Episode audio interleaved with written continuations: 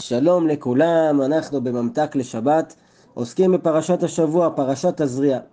הפה שלנו הוא כלי שאפשר לעשות בו נפלאות, אבל הוא גם יכול להיות כלי נשק מסוכן ממש. כמו שאומרים, מכה עוברת, אבל מילה נשארת. ולפעמים מילה פוגעת ממש נשארת, אפילו לעשרות שנים.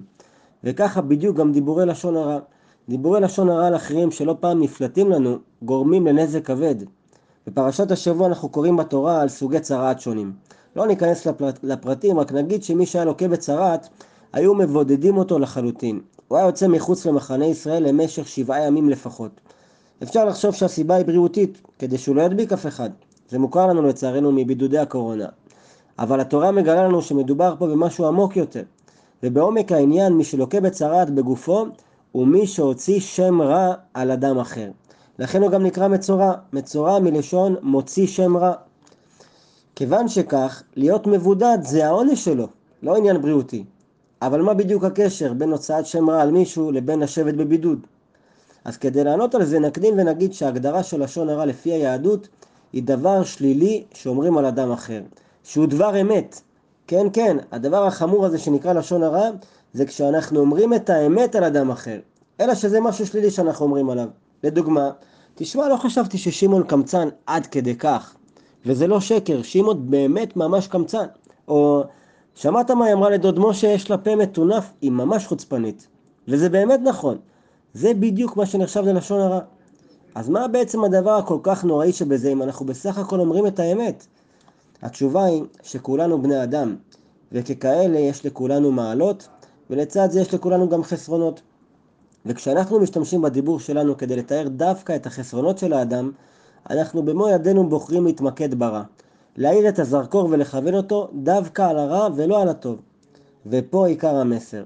הנזק העוצמתי שנגרם מזה הוא ריחוק, פירוד. קודם כל בינינו לבין אותו אדם. כי אם אנחנו מספרים למישהו ששמעון קמצן, אז יוצא שאנחנו מזכירים קודם כל לעצמנו את הדברים הרעים שבשמעון. אז בוודאי שבאופן טבעי בתת מודע שלנו נרצה קצת פחות להיות קרובים אליו, פחות מחוברים אליו, ונשכח את כל המעלות הטובות שקיימות בו. אבל זה לא מסתכם בזה, שאנחנו הרי אומרים את אותו לשון הרע גם לאחרים, והם שומעים מאיתנו שאותו אדם הוא קמצן, חוצפן וכולי. מי בדיוק רוצה להיות בקרבת אדם שכזה? אז הנה יוצא ששתלנו במו פינו גם ריחוק מסוים ביניהם לבין אותו אדם. בין אם זה במודע או בין אם לא, זאת תהיה התוצאה. אם היו אומרים לנו שאנחנו אנשים שגורמים לריחוק ופירוד בין אנשים, אני חושב שכולנו היינו, היינו מזדעקים נגד זה. אנחנו? מה פתאום?